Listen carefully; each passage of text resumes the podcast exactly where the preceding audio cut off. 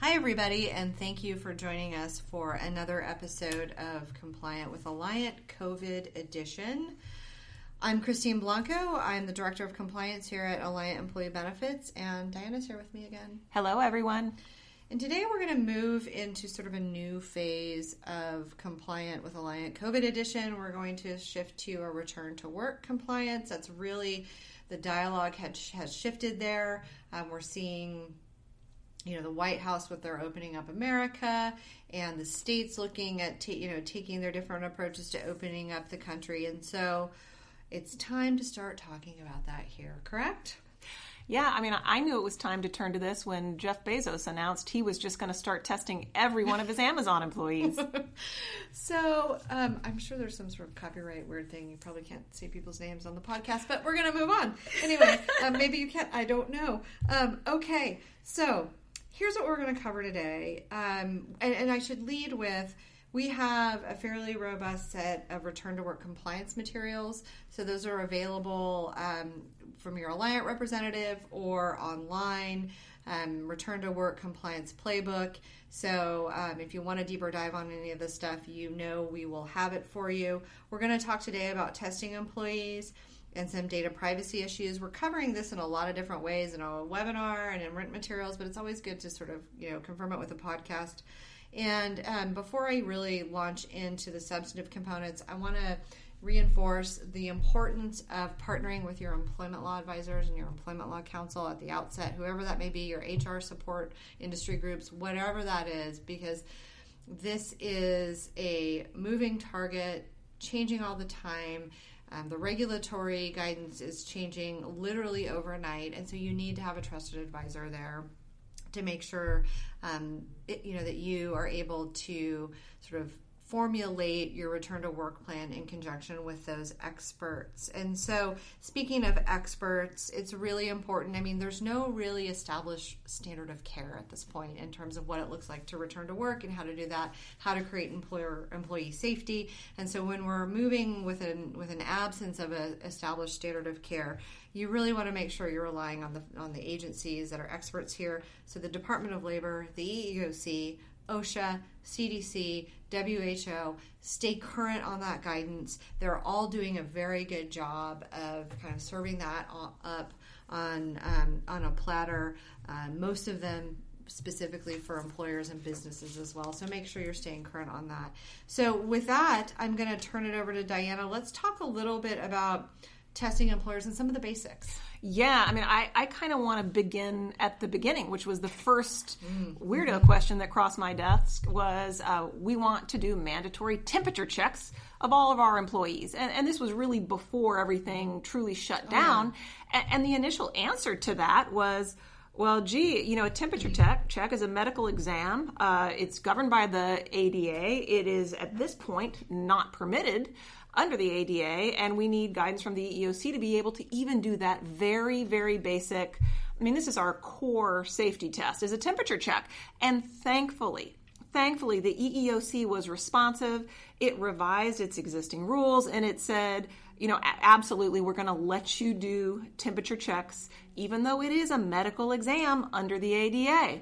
So, then 17 years later in COVID time, then what happened? Yeah, yeah, because that, that, really was about 150 years ago. Uh, but then the next big issue was, um, and again, it's, it, we're just sort of tracking what's happening, you know, in our culture right now. The next big question was, what about diagnostic tests? Can we require, as employers, employees take COVID 19 tests?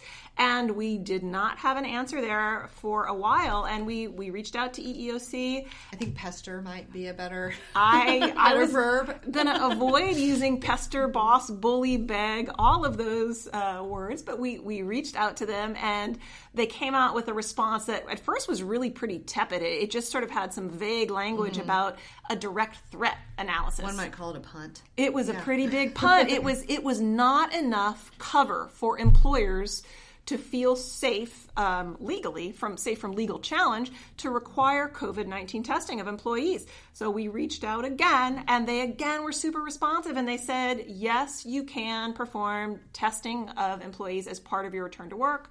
And there's a little bit of a de- debate about whether their faq Um, we know it covers diagnostic testing. There's a little bit of debate about whether it covers also antibody testing. Our stance is that it absolutely does, in the sense that the exact same logic they use applies. And if we can do some basic antibody testing, that really eliminates the need for a significant amount of diagnostic testing and that just lightens the testing burden. Sure, and, and but note too, if you're if you're talking to your advisors and they're they got a you know a yellow light up for you on antibody testing, you need to you know listen to that because this is just a landscape. Uh, you know that's unprecedented, and so um, you know we have our thoughts. Make sure that you know the road you're going down works for you your advisors you know you know anyone in your operation. Yeah and, and if you get that sort of yellow flag on that just know that that's why. There's some i mean literally it's like uh, what does the word have mean? It's it's a, it's it's echoes of bill clinton. And i could write you a very long brief about what the word have means but let's but not we don't do we don't need to go there. Yeah yeah for sure. And i think also too this really raises the issue of you know, it's really just industry specific. You know, it's going to be geography, cost, all kinds of factors go into your return to work approach. And I think that's going to evolve for employers, you know, again, on a day to day basis. And so you just need to make sure you're staying apprised and, and understand your, sort of your own operation and probably some benchmarking and, and all of that. So, inevitably, when you have something that's mandatory, there are going to be your objectors. And so, um, do you want to talk a little bit about what happens then? Yeah, I mean, I think the issue we are going to n- sort of next be faced with. So, what what's coming down the pipe is um, we it, let's just say some element of required COVID nineteen testing is going to be part of your return to work playbook. Um, what do you do if someone refuses to test? So, I mean, again, this can be for a host of reasons. The, the things that come to mind to me are are they refusing because they have a health issue, a disability, a medical concern? Um, then the other one is do they maybe have um, a religious objection or a faith based objection there? And so you need to sort of s- split that dialogue. If it's a disability um, or medical issue concern, we're going to sort of march through, you know, what do we do under the ADA there? And that analysis is pretty familiar to employers but less familiar i think is some of these faith-based objections and so just just know title VII um, it, it protects um, it has a host of protections for individuals including their religion, and it also requires a reasonable accommodation of, uh, of someone's religious beliefs. So, what we want to do there is just understand the objection and then figure out what kind of accommodation we need. Um, and then there's even like an undue hardship analysis there. And I want to just point out that when we talk about undue hardship, we talk about that sometimes under the ADA.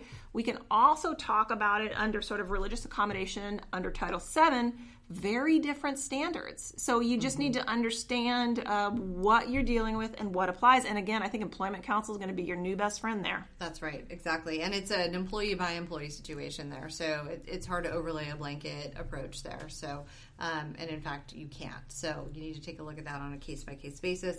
I think another um, issue that may come up or may make employees hesitant to take a test may be the issue of privacy and data privacy. And so you want to be really conversant with your employees on how you handle that data. So um, we get a lot of we get a lot of mixing of you know HIPAA. HIPAA is invoked in a number of different situations. I, I think HIPAA is actually invoked in every situation. right. Yes, many of which it does not apply. That's right, exactly, and, and we see that a lot, but it's really really evident here, and so. Um, I want to level set on on a couple of things. So HIPAA protects individually identifiable health information that is maintained, received, or what's the word? Oh, created, received, created, or maintained. by the health plan. And so the health plan, remember, is its own entity. You as an employer are an entity, and then your health plan is actually a separate entity. Even though to you that makes there's no that's a difference without a distinction. To you, it actually is distinct legally. Um, I, I call it the two hats rule. Oh yeah, the two hats. So you have your plan hat, and you have, except for of course if you have a union plan, and then there's whatever. But anyway, I digress. So at any rate, the question is. Is, is COVID testing or the temperature check information covered by HIPAA? And it really depends. And so, if the test is run through or paid for by the benefit plan, so you say go to your healthcare provider, get get a COVID nineteen test, assuming that's even possible, and you know submit it for reimbursement through the plan, and then then we're going to use that information to develop our return to work strategy. Eh, no, because once it's run through the group health plan, it is PHI and it cannot be used for employment purposes. When you are developing a return to work strategy and you are going to test folks as part of that strategy, that is either as fitness for duty or it falls into this employment records. It is not PHI protected under HIPAA. It is, however, subject to the ADA confidentiality provisions. Remember, the ADA governs medical um, exams or inquiries, which is what this is. And so you still have to treat it um, with, you know, in confidentiality. You have to maintain it separately than the personnel file. It can't be accessible. And, and there's nothing to say that you shouldn't treat this information the same way you would treat PHI with the utmost care and caution. And you need to message that with your employees.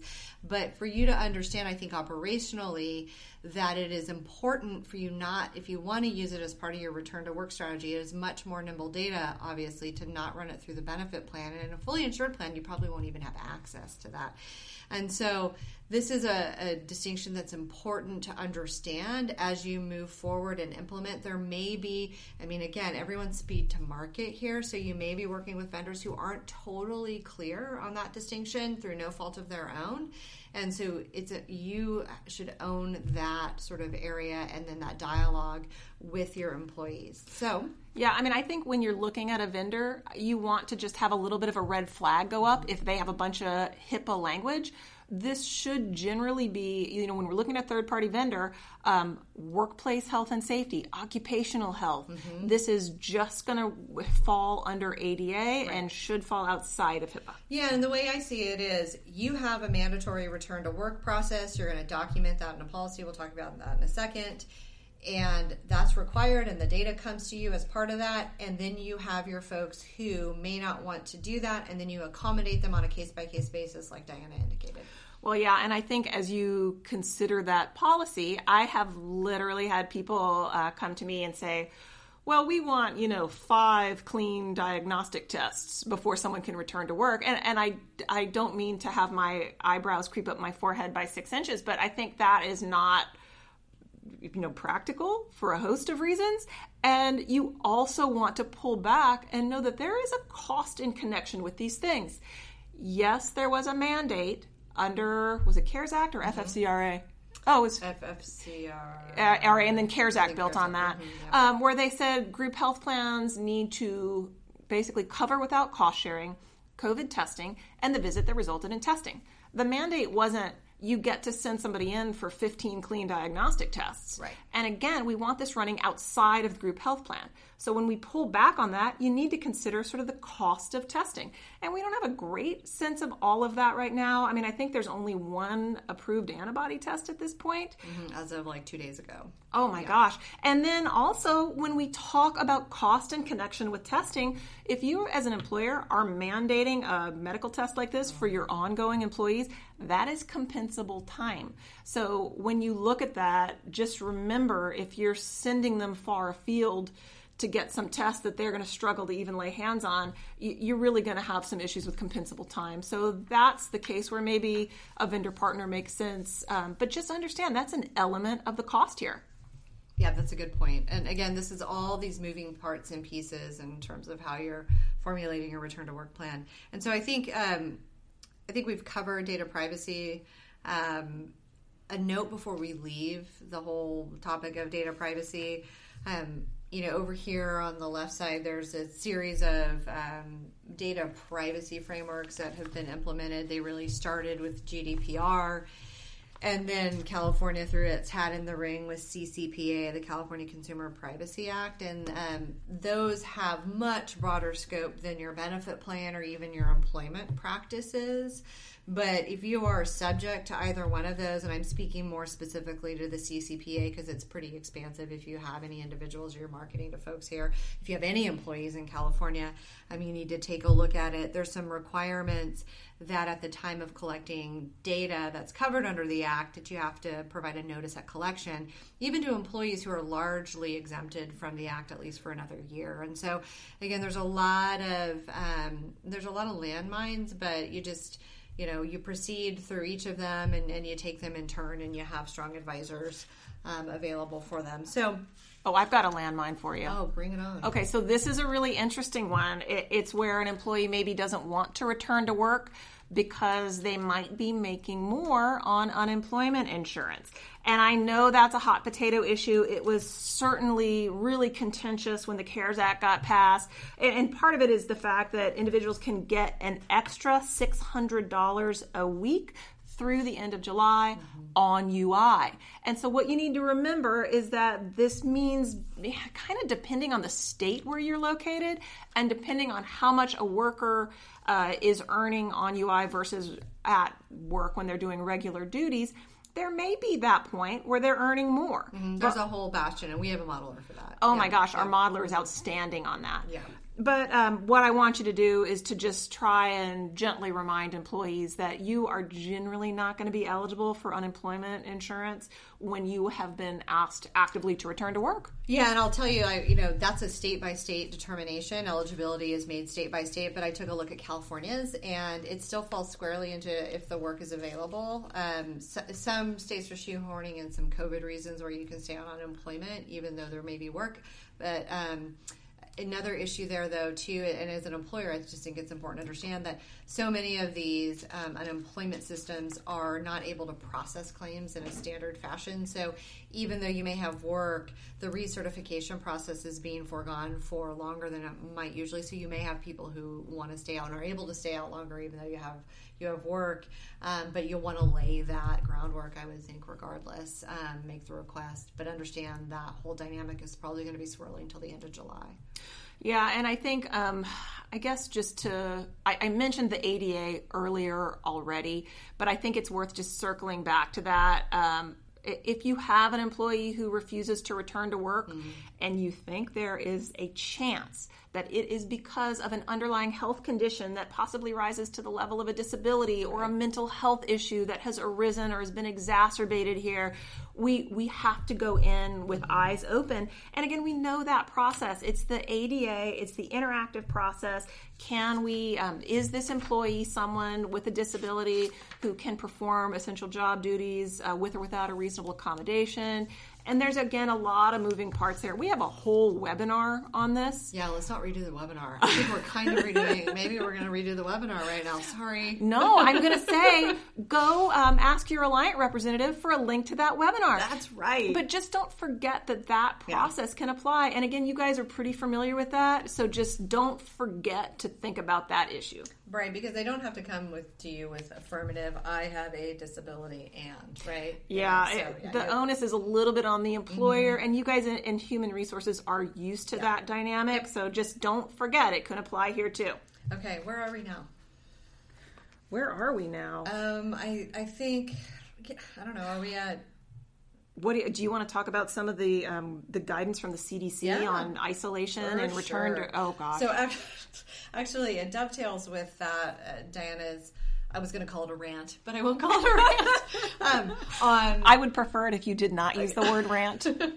Um, no just the, whole very you know uh, well taken point that you know prescribing five, you know, negative COVID tests before you can come back to work, or even one for that matter, um, it could be a little bit onerous and a barrier to coming back to work in a meaningful way. So, as an employer, um, you can, you know, implement an approach that uh, mirrors the CDC's recommendations. And so, again, as I said in the beginning, the agencies are putting forth some pretty good guidance. And so, if you decide, hey, I need to get people in and out of here more quickly, and tests aren't available, you know, what's my best practice? And there's a time since the illness onset and time since recovery strategy that involves no testing at all. So you just, you know, folks who are obviously COVID positive or experiencing symptoms, and you just give them a time and a window, and the CDC has a very prescriptive step process there. There's also a test based strategy, but really, again, if that's where you are, then that's kind of a different bucket. And so you'll just want to familiarize yourself with that time since illness onset and time since recovery. And I would say recommend building that into your policy. Um, all the things we're talking about right now have should really be built into a written policy. A specific COVID return to work policy we think is warranted. We've developed uh, a template policy for your legal counsel to take a look at here. We think that's really important. Um, while that should be effective enough in its communication, you should probably have sort of a, an employee communication to slap on top of that. Yeah, I think communicating with employees through the return to work process is going to mm-hmm. really help that process go more smoothly. Yeah, it is. I mean, it's. It, I mean, obviously, we're all sort of in this together, and I think generally everyone wants to get back into um, resume some sense of normalcy. And I think you know understanding in your employees to the extent they understand that that's where you're headed with all the policies and the prescriptive approaches um, will help you as you transition back. So we will hit a couple more return to work issues in the next edition uh, leave mandates and benefit plan issues with return to work. Thanks for joining us. Stay well and healthy